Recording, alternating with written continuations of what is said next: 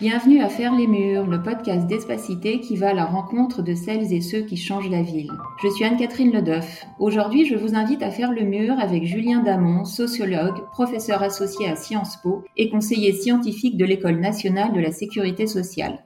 Julien Damon est l'auteur de nombreux ouvrages sur la pauvreté et la protection sociale. Il vient notamment de publier aux presses universitaires de France la troisième édition de la question SDF, qui dresse un état des lieux de l'évolution de ces publics et de leur politique de prise en charge depuis plusieurs décennies. Bonjour à tous, bonjour Julien Damon. Bonjour. Alors Julien Damon, depuis le début de la crise sanitaire, l'État a multiplié les annonces en faveur des SDF. Alors je vais en rappeler quelques-unes le déblocage d'enveloppes financières exceptionnelles dès le début de la crise sanitaire, une trêve hivernale prolongée à plusieurs reprises, l'ouverture et la pérennisation de places d'hébergement d'urgence, la mobilisation de logements sociaux pour les sans-abri, mais aussi l'annonce d'une loi de programmation de la rue au logement.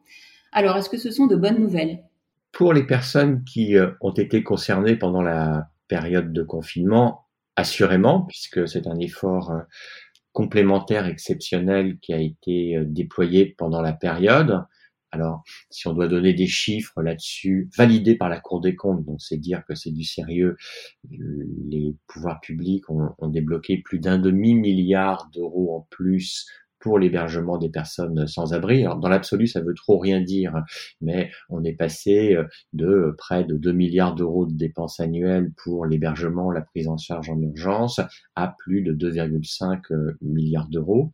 Ont été débloqués euh, plus de 40 000 places d'hébergement d'urgence en plus, la moitié d'entre elles, la moitié de ces places, dans des chambres d'hôtel. Donc pour tous ceux qui ont pu bénéficier de cette nouvelle offre, c'est assurément un point positif. Maintenant, au regard de l'évolution des politiques publiques sur euh, long terme, il n'y a pas grand-chose de neuf. Alors le volume est absolument exceptionnel, mais il n'y a pas eu de, de réponse extraordinaire au sens de quittant le sillon de ce qui a pu être développé depuis euh, plusieurs euh, décennies. Donc finalement, pas de rupture en quelque sorte dans les modes d'action publique. Alors justement, puisque vous revenez sur 40 ans de politique publique en faveur du sans-abrisme, est-ce que vous pourriez nous rappeler quelles sont les grandes tendances que vous avez constatées sur ces 40 ans? Si on regarde du côté des, publics, alors on pourrait remonter au Moyen Âge, etc., euh, à, la période du grand enfermement sous Louis XIV et euh, tirer plein de conclusions très très générales, absolues. Si on regarde en effet sur euh, environ un demi-siècle, ou plus précisément sur une quarantaine d'années, on peut souligner des évolutions importantes du côté d'abord des personnes sans abri. Et pourquoi depuis une quarantaine d'années? Parce que jusqu'aux années 80, euh, il n'y avait pas de politique nationale en direction des, des sans-abri. Vous aviez des dispositions de sécurité sociale, assurantielles, des assurances sociales qui s'étendaient, se généralisaient, mais vous n'aviez pas à l'échelle nationale de politique spécifique, explicite de lutte contre la pauvreté.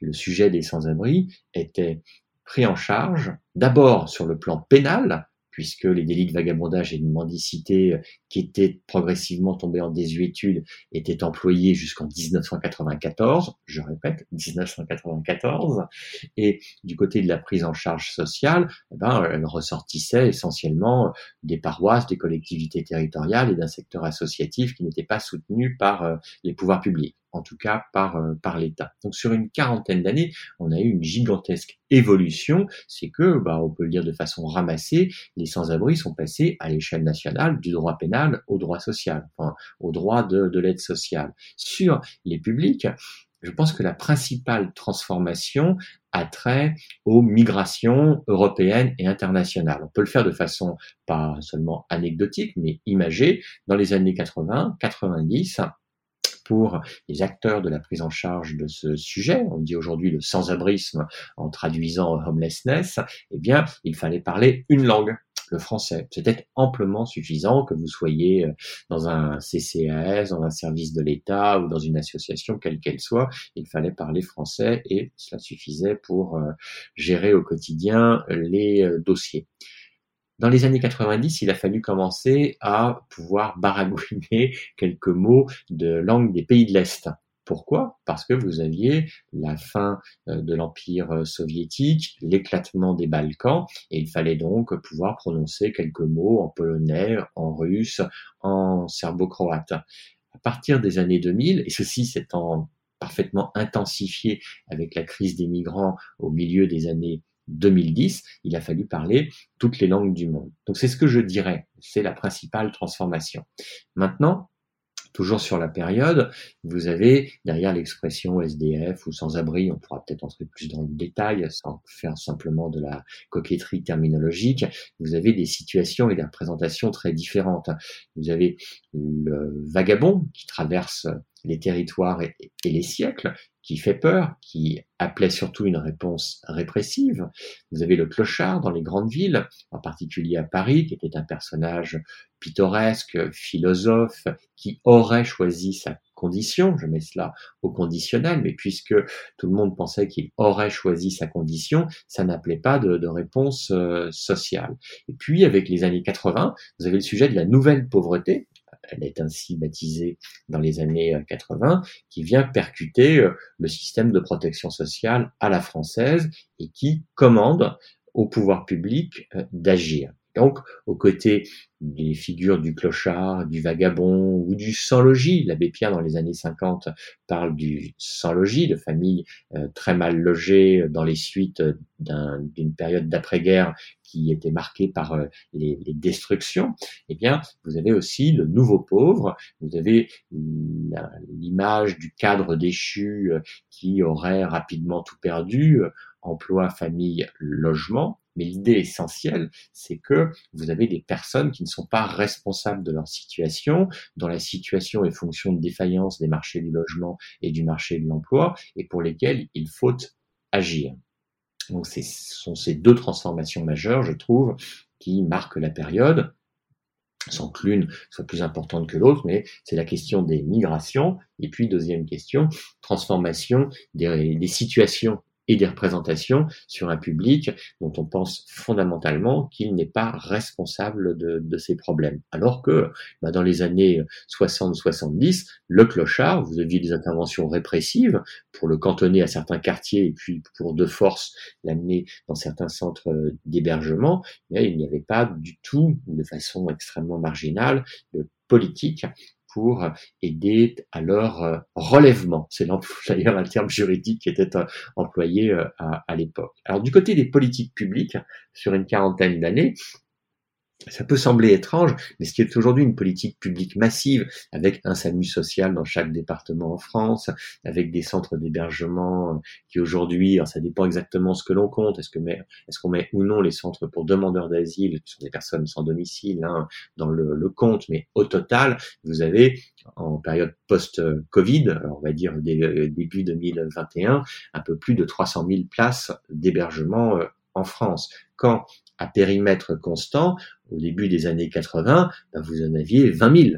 Voilà, donc vous avez une multiplication par plus de 10 de l'offre d'hébergement sur la, période. Si on regarde les budgets publics, le multiplicateur est, euh, euh, est du même ordre. Alors qu'est-ce qui s'est passé pendant toutes ces euh, années? Vous avez une implication croissante de, de l'État. Encore une fois, les collectivités territoriales ont toujours été présentes, le secteur associatif aussi, mais l'État a débloqué des moyens, à la demande d'ailleurs du secteur associatif, principalement de grandes associations historiques comme le, Secours catholique, au premier rang le Secours catholique qui dans les années 80 fait remarquer avec le Secours populaire, c'est pas exactement les mêmes traditions, mais ces deux grandes associations font remarquer euh, l'extension des problèmes de pauvreté, de nouvelles pauvretés, appellent l'État à agir, et l'État pour agir s'appuie sur les associations et les soutient avec des, des, financements. Et ceci accompagne un mouvement de transformation de la protection sociale avec un ciblage croissant sur, entre guillemets, ceux qui en ont le plus besoin, le ciblage sur les personnes défavorisées, et parmi les personnes défavorisées, celles qui sont visiblement les plus défavorisées parce qu'elles sont euh, à la rue. Donc les 40 dernières années ont été euh, des années de profusion en matière euh, d'innovation, de nouveaux dispositifs.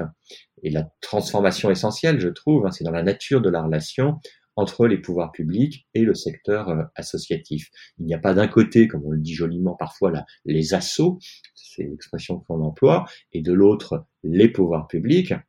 En réalité, tout ce beau monde se connaît très bien, agit de concert. À la tête des associations, vous trouvez maintenant souvent des hauts fonctionnaires à la retraite ou en exercice.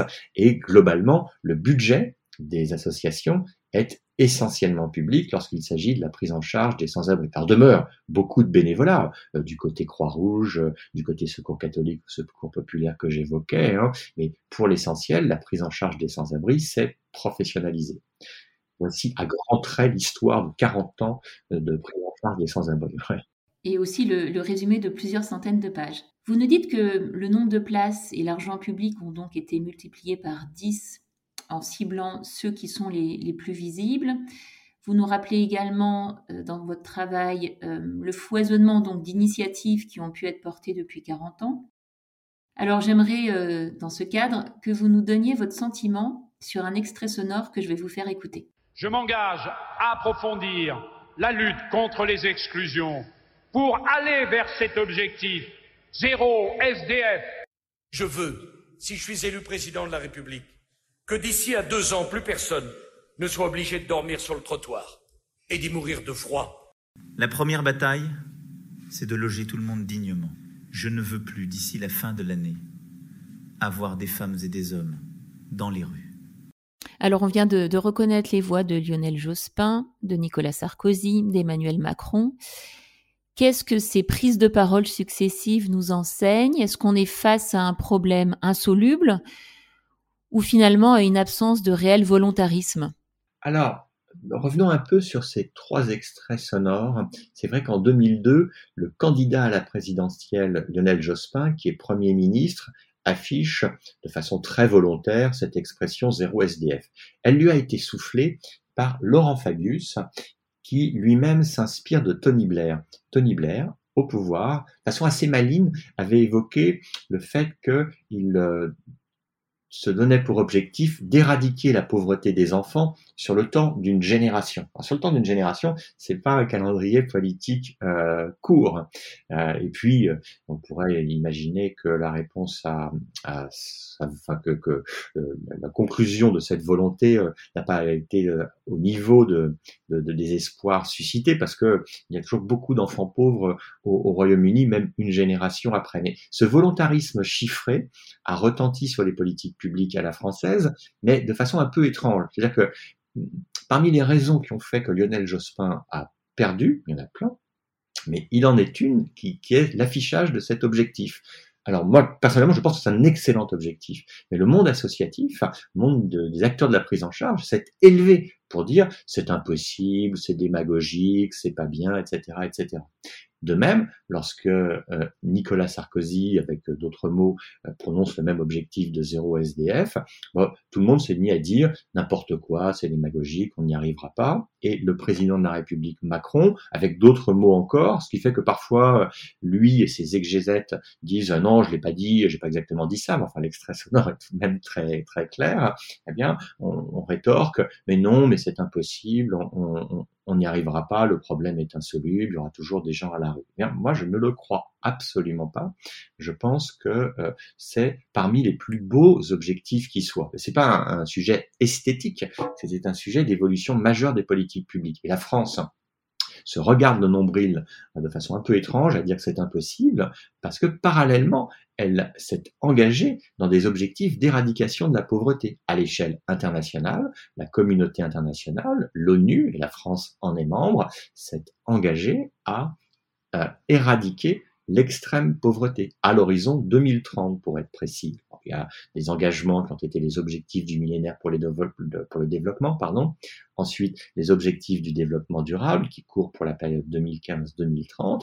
Et le premier de ces objectifs ambitieux, c'est bien l'éradication de la pauvreté. De même, à l'échelle européenne, vous avez des objectifs d'éradication de la pauvreté. Ça retentit aussi sur des phrases la France aime bien les phrases, que l'on aime bien, c'est euh, Victor Hugo à l'Assemblée nationale, je me rappelle plus exactement de ces jolis termes, qui disait, messieurs, je ne suis, parce que l'Assemblée était masculine, je ne suis pas là pour gérer la misère, je suis là pour y mettre fin. Je pense que euh, il faut s'assigner des objectifs ambitieux car ils permettent d'agir. Ils permettent aussi de voir si l'on progresse ou si l'on régresse. Aujourd'hui, vous avez toujours des batailles de chiffres pour savoir combien sont les sans-abri, combien sont les sans-domicile. Si nous avions un objectif légal, si la loi imposait de suivre l'objectif de réduction du problème, on verrait si on progresse ou non. Parce que pour le moment, peut-être on pourra en dire un mot, hein, le, sujet demeure dans un, dans, un, dans un joyeux flou. Alors, continuons à répondre. Il y a un problème, c'est que les sans-abri, euh, c'est un sujet de logement, mais ça n'est pas qu'un sujet de logement. S'il fallait chaque soir proposer un logement qui corresponde exactement aux besoins des personnes qui sont euh, à la rue, ce serait peut-être même financièrement euh, possible. Mais ça laisse de côté un problème compliqué, mais fondamental, c'est que parmi les personnes à la rue, vous en avez qui, pour de plus ou moins bonnes raisons, de leur point de vue ou d'une autre, refusent d'aller dans des hébergements ou euh, des, euh, des, logements. Alors on rétorquera que sur le long terme, bien accompagné, peut-être pourrait-il aller vers des logements, mais du jour au lendemain, par baguette magique, si vous mettez dans l'ensemble des villes de France suffisamment de logements, ça pourrait ne rien changer à la situation visible parce que vous auriez à la rue des personnes qui n'iraient pas dans ces logements ou alors qui auraient des comportements, des agissements, des modes de vie qui les font être repérés euh, comme étant euh, des, euh, des, des sans-abri. Tout ceci pour dire que si certes il demeurera toujours probablement des personnes en difficulté à la rue, se fixer l'objectif, l'horizon d'extinction de ces situations parmi les plus indignes que l'on puisse trouver me semble parfaitement légitime et pas gage de démagogie, mais gage d'efficacité. Vous dites aussi que la logique de ciblage est critiquable. Oui, alors pas forcément en soi, mais telle qu'elle s'est déployée et démultipliée euh, depuis euh, des, décennies. Se dire, euh, eh bien, il faut mettre l'accent sur ceux qui en ont le plus besoin. Je ne crois pas qu'il y ait beaucoup, à part dans la doctrine et des discussions fondamentales, mais beaucoup de gens qui, au bistrot ou dans des discussions un peu sérieuses, avant des discussions doctrinales, s'y opposent. Le grand sujet, c'est qui sont ces publics euh, prioritaires. Hein.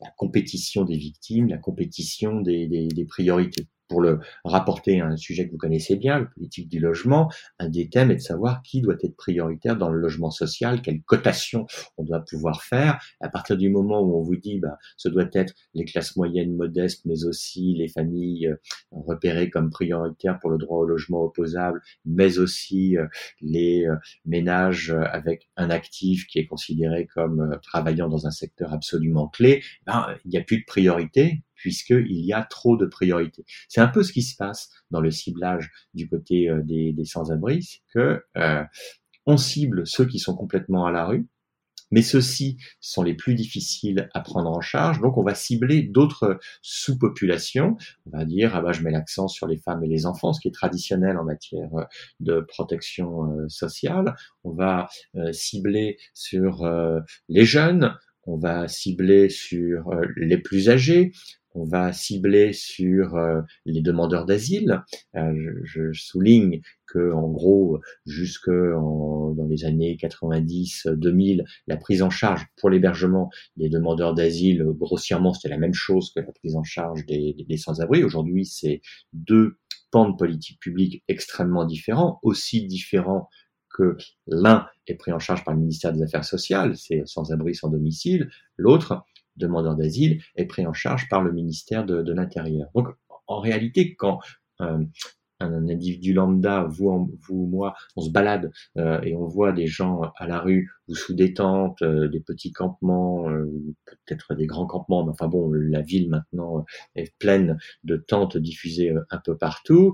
Ben, on se demande bien qui euh, prend en charge, ça c'est un thème de gouvernance, et euh, s'il y a tant de personnes différentes, c'est parce que vous avez euh, aussi des difficultés à harmoniser, coordonner l'ensemble des différentes interventions qui se sont créées avec des réponses ad hoc. Donc on a fait pour répondre à un ciblage démultiplié, une démultiplication des réponses qui font que vous avez des centres d'hébergement d'urgence pour une nuit, des centres d'hébergement d'urgence pour plusieurs nuits, des centres d'hébergement d'urgence qui sont des résidences collectives, d'autres sont dans des chambres d'hôtel. Ensuite, on a des centres d'hébergement et de réinsertion sociale qui sont des établissements médico-sociaux, des centres d'accueil pour demandeurs d'asile, des hébergements d'urgence pour demandeurs euh, d'asile, des centres de, dits de stabilisation où les gens peuvent rester longtemps, des pensions de famille qui sont également des établissements médico-sociaux où les personnes peuvent rester euh, très longtemps. Et je pourrais longuement encore continuer pour dresser la liste de tout ce qui s'est inventé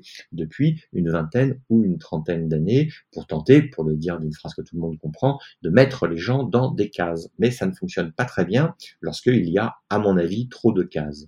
C'est ce que vous appelez le jeu de loi. Et, d'ailleurs, vous dites que ce qui rassemble les, les publics, enfin les SDF et les politiques de prise en charge, c'est le bricolage.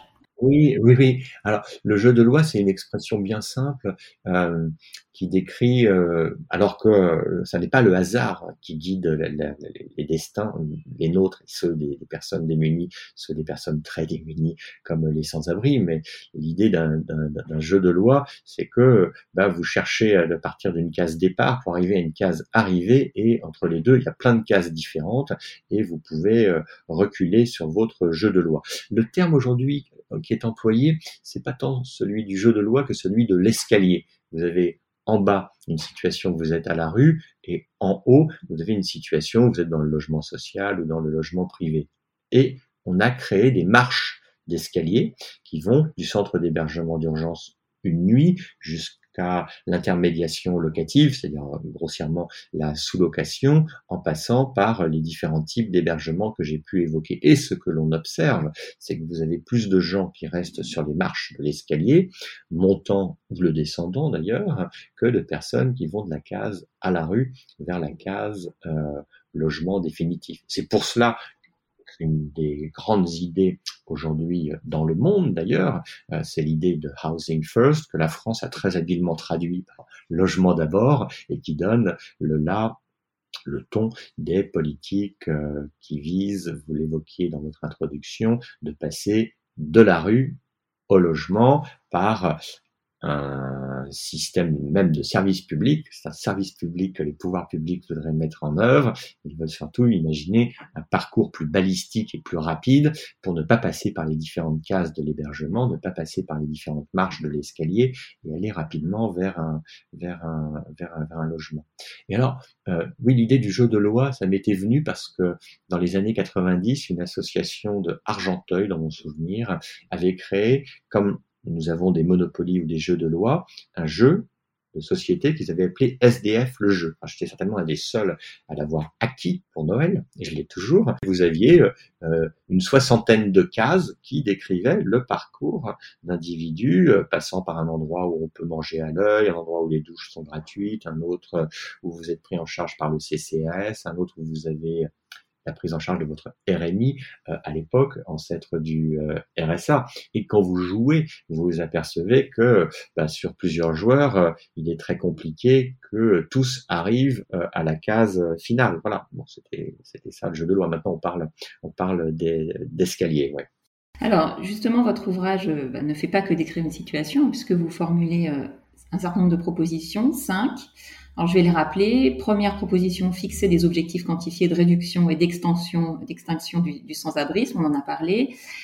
Deuxième proposition, décentraliser la politique de prise en charge des sans-abri. Troisième proposition, euh, rationaliser l'offre d'accueil.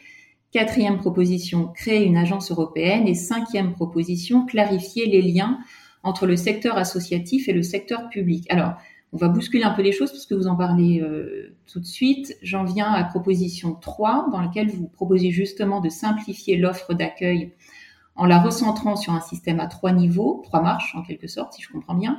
L'urgence, euh, l'offre avec accompagnement et l'accès au logement. Alors sur, ce dernier niveau, on a un certain nombre de, choses qui sonnent, qui donnent l'impression de s'accélérer. Euh, dans l'accès au logement et notamment au logement social, mais pas que au logement social. Qu'est-ce que vous pensez des actions menées au titre du logement d'abord et que peut-on attendre du projet de service public de la rue au logement? Avant l'actualité, logement d'abord, logement d'abord, la France en parle depuis un peu plus d'une dizaine d'années. depuis un peu plus d'une dizaine d'années, l'expression logement d'abord est mise en avant comme étant la stratégie de prise en charge euh, des sans-abri, des sans-domicile, du, du, du mal logement.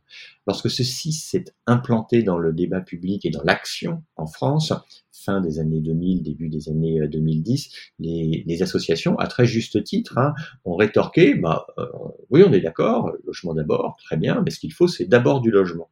Et ceci pose une question, à mon avis, plus large encore, et plus compliquée même que celle de la construction, c'est celle de la destination du logement social. Je m'explique. Logement d'abord, pourquoi pas? D'abord du logement pour que les gens aillent dans un logement, oui, mais le sujet c'est logement social d'abord pour qui? Pourquoi je dis ça? C'est un sujet euh, pas éternel, mais de, longue haleine du logement social, celui de sa, en termes techniques, résidualisation. Aujourd'hui, le logement social à la française est assez général. On le répète à l'envie, euh, les deux tiers ou les trois quarts des Français peuvent potentiellement en bénéficier au titre des conditions de ressources sont éligibles potentiellement à un logement social. Euh, évidemment, euh, 70% euh, des Français, ça n'est pas la taille de la population des sans-abri et des mal logés. Concentrer l'action sur les plus mal logés peut parfaitement s'entendre comme étant la logique du logement d'abord pour les personnes sans domicile. Mais je ne sais même pas si j'en suis partisan. Ce que je dis, c'est que ceci invite à totalement revoir le modèle du logement social à la française dans son financement en particulier, car une grande partie de ce financement relève d'une contribution des entreprises, qui est le célèbre 1% logement revisité, revisité plusieurs fois. Première chose sur le logement d'abord, je trouve que ça doit nous amener à décider sur la destination du, du, du, logement social, avec euh, tous les débats éternels quant à savoir s'il faut euh, développer l'accès des plus pauvres au logement social avec le risque de ghettoisation, une trop faible mixité des divers types de populations dans le parc du logement ceci est raconté est important. Euh, une critique derrière le logement d'abord, mais elle est facile à faire autour d'un micro euh, pour les personnes qui sont euh, responsables, qui sont à la manœuvre. Euh, ils peuvent l'entendre comme une attaque, mais euh, euh, ils ont de bons arguments pour dire que la contingence, les, les, les urgences poussent tout de même à faire d'abord du logement. Donc ma, ma, mon observation, qui n'est pas une, une critique, c'est que plus on a dit logement d'abord, plus en réalité on fait d'hébergement. Prenons la dernière période, on a commencé notre entretien ainsi, la crise Covid a conduit à étendre, comme jamais on l'a étendu, l'offre d'hébergement en France. Et donc, le constat est très simple, c'est que plus on assène cet objectif de logement d'abord, plus en réalité on produit de, de l'hébergement. Oui, mais il y a eu quand même des engagements autour de l'accès au logement social.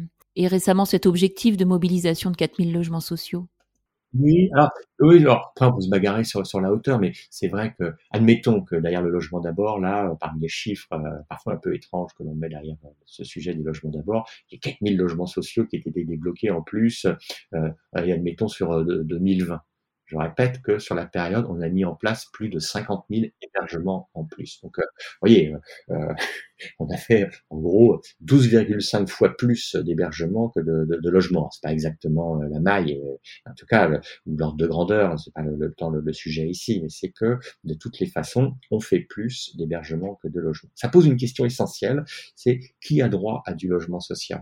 Alors, dans les hébergements d'urgence, en particulier, vous avez très majoritairement, ou majoritairement, si on veut pas trop, si on veut pondérer le propos, mais c'est déjà important, des personnes en délicatesse avec le droit de séjour. Là, une façon de le dire de, assez diplomatique, mais vous avez des sans-papiers. Les sans-papiers ne peuvent pas prétendre à du logement faut dire logement d'abord, logement d'abord, logement d'abord, ils n'ont pas droit à être dans du logement. Donc, si vous ne traitez pas la question des sans-papiers en régularisant une partie euh, des ménages qui de toutes les manières ne quitteront jamais la France et de l'autre côté en reconduisant aux frontières euh, une partie, une autre partie de, ces ménages, vous ne traitez absolument pas de la dossier, le dossier et vous ne pouvez pas faire du logement d'abord.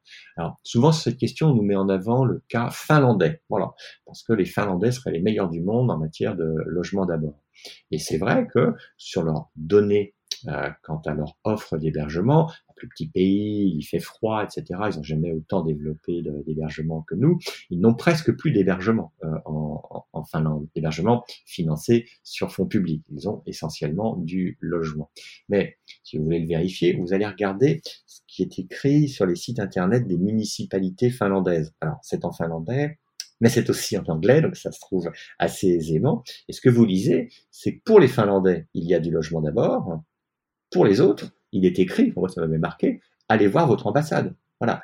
Donc, euh, il faut avoir à l'esprit que ce thème de l'éligibilité au logement social est capital, au logement en général, et euh, au fait de pouvoir demeurer sur le territoire est absolument capital lorsque l'on regarde les politiques de logement, de logement d'abord. Donc moi je trouve que c'est un très beau thème, hein, parce que il s'explique, et ce sera mon dernier mot là-dessus, hein, par quelque chose de très important du côté de politique publique. Des politiques publiques, c'est l'efficience. Ça coûte beaucoup moins cher que d'avoir des gens dans du logement que de les avoir dans des hébergements. Et puisqu'il y a différents types d'hébergements, même les moins coûteux sont plus coûteux que du logement.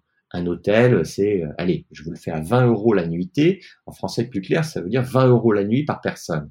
Si vous êtes trois, on fait les calculs très simples, ça fait 60 euros euh, la nuit. Vous multipliez par 30, euh, vous voyez qu'on est très au-delà d'un SMIC net. Voilà. Donc, euh, comparaison est vraiment raison euh, en la matière. Pour un logement social qui a été normé autour du SMIC, d'ailleurs, et pas du RSA, euh, bah, ça pose de grandes questions que d'avoir à côté tout un secteur de l'hébergement qui coûte plus cher. Parfois, il coûte plus cher de façon tout à fait légitime, parce que vous avez des gens qui sont dans de telles situations affectives, psychologiques et sociales qu'ils nécessitent un accompagnement euh, coûteux. Hein. Un CHRS, c'est plus cher que de l'hôtel sans, accompagnement. Hein. Le, sujet, c'est qu'aujourd'hui, vous avez des gens dans des situations très différentes hein, en termes d'hébergement-logement, alors que leurs situations socio-économiques peuvent être euh, similaires. Donc le logement d'abord, c'est formidable de mon point de vue. Voilà. Mais le contenu qu'on lui donne aujourd'hui, alors c'est lié aux événements qui ont fait qu'il a fallu héberger euh, en urgence, mais également c'est lié au fait qu'on ne traite pas des questions depuis très longtemps du type euh, sans papier, bah, ça peut pas donner les résultats que l'on que, que peuvent être attendus. Et le projet de service public de la rue au logement, est-ce que ça va simplifier le, le jeu de plateau que vous évoquiez tout à l'heure? En tout cas, c'est fait pour. C'est fait pour euh, de dire qu'il faut un service public de, la rue au logement. L'État se réorganise en la matière dans ses euh, directions centrales, et je trouve que c'est heureux parce que toute politique publique aujourd'hui est faite de nobles objectifs, on a pu euh, l'évoquer, elle est faite de moyens financiers et ils sont très conséquents euh, en France, est faite de, de, de, problèmes de gouvernance territoriale euh, à, la, à, la, française, est faite aussi de systèmes d'information. Et alors là, ça paraît être euh, la chose la plus embarrassante du monde, surtout quand on s'intéresse à des questions aussi humaines que les sans-abri, mais les systèmes d'information, en la ne remontent pas les informations, donc ça ne fonctionne pas.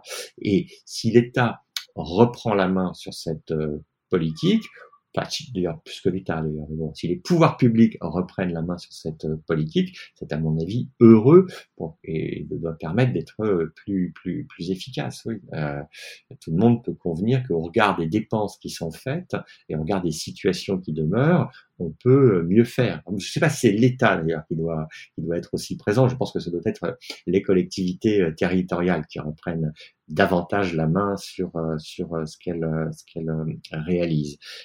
il y a plusieurs modèles de service public, service public national ou local. Voilà.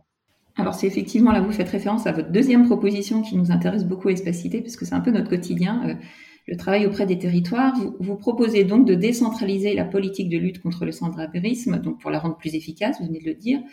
Alors pour autant, quand on lit aussi attentivement votre ouvrage, on, voit, euh, et vous le rappelez, hein, que, que, les villes sont parfois prises dans un syndrome du ping-pong qui consiste à se renvoyer la balle euh, de la prise en charge des SDF. Donc est-ce que ça n'est pas un peu paradoxal? Non, parce que le ping-pong, comme vous l'évoquez, j'aime bien cette expression, ben, on le vit déjà et on le vit de façon très nette. Un temps, moi j'étais à m'occuper, entre autres dossiers, du sujet des sans-abri à la SNCF. Ce temps, c'est un temps ancien, c'était dans les années 90. Et ce que j'observais, entre autres choses, c'est que la ville de Lyon, très généreusement, payait des, tickets aller euh, à ces sans-abri pour aller à Paris, qui donc euh, se débrouillaient pour payer, elle, Paris, des tickets retour, entre autres jeux de, ping-pong. C'est un sujet éternel qui est que les paroisses renvoient leurs pauvres. Voilà. Euh, c'est le cas. c'est déjà le cas. Est-ce que donner davantage de prérogatives aux collectivités en la matière accentuerait ce ping-pong? Ben, Je ne sais pas, je vais vous dire pourquoi. La première chose, c'est parce que euh, on ne donne pas des prérogatives sans donner des objectifs et des objectifs de service public. Il y a plein de sujets sur lesquels les, les collectivités locales ont des objectifs. Euh, de la sécurité quotidienne au ramassage des déchets, elles doivent l'assurer, en particulier le ramassage des déchets ou l'éclairage euh, public. C'est pas parce que vous décentraliser cette, une politique, qu'il y aura nécessairement euh, moins de moyens, moins de réalisations. Premier élément. Deuxième élément, c'est qu'aujourd'hui, la gouvernance du dossier, elle est euh, dispersée entre l'État qui estime avoir une compétence, mais ce qu'on entend par compétence, c'est des moyens euh, financiers, des villes qui agissent mais qui demandent à l'État de faire, et en réalité, bah, c'est une bagarre. Chaque ville va dire c'est à l'État de faire, et l'État va dire bah, j'ai du mal à faire parce que euh, la ville ne, ne coopère pas. Si c'était décentralisé, eh bien, les pouvoirs publics locaux ne pourraient plus dire c'est pas moi, c'est ma sœur. Et ça changerait absolument tout.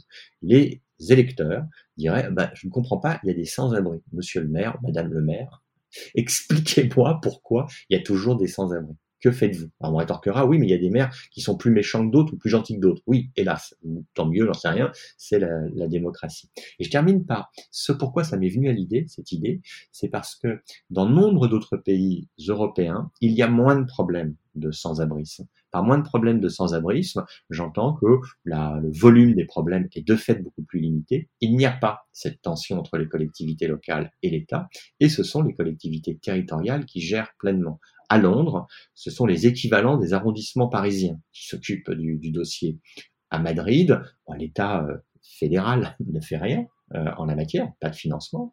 Euh, à Bruxelles, ça ressemble plus à notre situation française, donc euh, mettons, mettons Bruxelles euh, de côté. Mais en Allemagne, ce sont les Länder qui en sont en charge. Dans une grande ville État comme Berlin, bah, c'est Berlin qui s'en occupe, et je pourrais prendre ainsi le tour d'Europe des grandes capitales similaires. Donc je trouve que proposer la décentralisation, c'est pas tant euh, proposer la solution miracle et taper du poing sur la table, c'est ce qu'il faut faire, c'est ce qu'il faut faire, mais je pense qu'il faut réfléchir à l'attribution des compétences en la matière, parce qu'aujourd'hui, c'est une des raisons pour lesquelles nous sommes déçus par des politiques qui pourtant disposent de moyens conséquents. Alors ça nous amène à votre quatrième proposition hein, qui fait la promotion de, plus de coordination au niveau européen avec la création d'une agence européenne pour la prise en charge des SDF, ce qui paraît assez évident et intuitivement euh, le sens de l'histoire. Alors pourquoi on n'en est pas là? Alors, oui, il y a une raison qui a trait au sens de l'histoire. Auparavant, le vagabondage, bah, c'était sur des territoires relativement restreints parce que les moyens de déplacement étaient restreints. Aujourd'hui, surtout dans un espace Schengen habituellement ouvert, le sujet du sans-abrisme, dans toutes ses composantes, fait beaucoup de migration, c'est un sujet euh, pleinement euh, européen. Alors on progresse en la matière, on progresse vraiment en la matière sous présidence portugaise de, du Conseil de l'Union européenne pour ce premier semestre 2021 a été créée là, ces derniers jours une plateforme européenne contre le sans-abrisme. Enfin, c'est par plateforme, c'est pas une start-up qui a décidé de faire quelque chose, hein, c'est euh, les euh, États qui se sont mis d'accord, les États membres qui se sont mis d'accord pour coopérer davantage sur sur ce thème. J'espère beaucoup moi de la présidence française de l'Union européenne au premier semestre 2022 pour faire davantage. Alors agence, euh, oui, c'est pas forcément l'institution qui s'impose, mais on peut faire davantage, par exemple, avec des normes minimales pour les centres d'hébergement. En France, les centres d'hébergement sont globalement de qualité. En demeure certains dont les la qualité est insuffisante. Si vous êtes dans les pays de l'Est de l'Union européenne, vous vous êtes apercevé que vous vivez pas dans, dans, dans, le même monde. Vous pouvez faire des choses extrêmement concrètes aussi. Les villes françaises, euh, conduites par Paris, enfin Paris a commencé, euh, réalise des décomptes une nuit donnée des personnes sans abri. Alors Paris est toujours en train de frimer puis de dire j'ai inventé cela. Londres, Bruxelles ou, Madrid, d'ailleurs, j'ai cité déjà ces trois villes, le faisaient euh, déjà depuis quelques, quelques années avant, avant Paris. Mais ceci pourrait être conduit de façon harmonisée dans les méthodes, peut-être même harmonisée dans le temps, dans plein de grandes villes en, en, Europe. Donc il y a plein de choses à faire pour euh, harmonisée, coordonnée, euh, sans qu'il s'agisse de directives euh, trop lourdes imposant de passer outre la subsidiarité qui est fondamentale en matière de, politique sociale. Mais en tout état de cause, plus que l'État, je trouve que ce sont à la fois les collectivités territoriales et l'échelle européenne qui aujourd'hui sont des échelons valables pour mieux traiter la question des sans-abri. J'en arrive à la question traditionnelle de nos interviews, puisque ce podcast s'appelle Faire les murs. Alors l'ISDF, c'est évidemment une très belle cause, mais si vous deviez faire le mur pour une autre cause, quelle serait cette cause? Eh Bien, j'y réfléchis parce que je m'attendais à la question et j'ai un sujet qui a un lien avec celui des sans-abri, mais qui concerne absolument tout le monde, c'est celui des toilettes publiques dans les villes. Je trouve, et la période Covid l'a montré, avec la fermeture des cafés, qu'il n'y a pas suffisamment d'offres sanitaires de base pour tout le monde dans les grandes villes ou petites villes, campagne ça se pose moins, en France. Comment cela pourrait se passer? Bah, Par développement de ce que des entreprises formidables françaises comme Deco font. Il faut voir ce qu'est le, le, génie technologique d'une d'un sanitaire euh, Deco. Et au-delà du génie technologique, ça permet à tout le monde, alors sans domicile, euh, vous et moi euh, pressés par, par notre humanité, les touristes, les personnes âgées, ceci compte dans des sociétés euh, vieillissantes, de pouvoir en toute dignité satisfaire les besoins les plus basiques. Et je trouve que ceci manque beaucoup et n'est pas regardé de façon suffisamment sérieuse euh, du côté de nos édiles euh, nationaux ou locaux. Donc si je devais faire le mur, ce serait pour faire davantage de toilettes publiques. Eh bien, merci beaucoup Julien Damon d'avoir pris le temps de faire le mur avec nous sur ce sujet à la fois très technique et qui fait évidemment partie de notre quotidien. Si vous avez aimé cet épisode, je vous invite à écouter celui que nous avons réalisé avec Jean-Claude Drian, qui fait écho à un certain nombre de réflexions que vous avez portées aujourd'hui. Cet épisode est également l'occasion pour moi de souhaiter pleine réussite à Émilie Belleval qui poursuivra notre projet. Merci encore et à bientôt. Merci. Au revoir.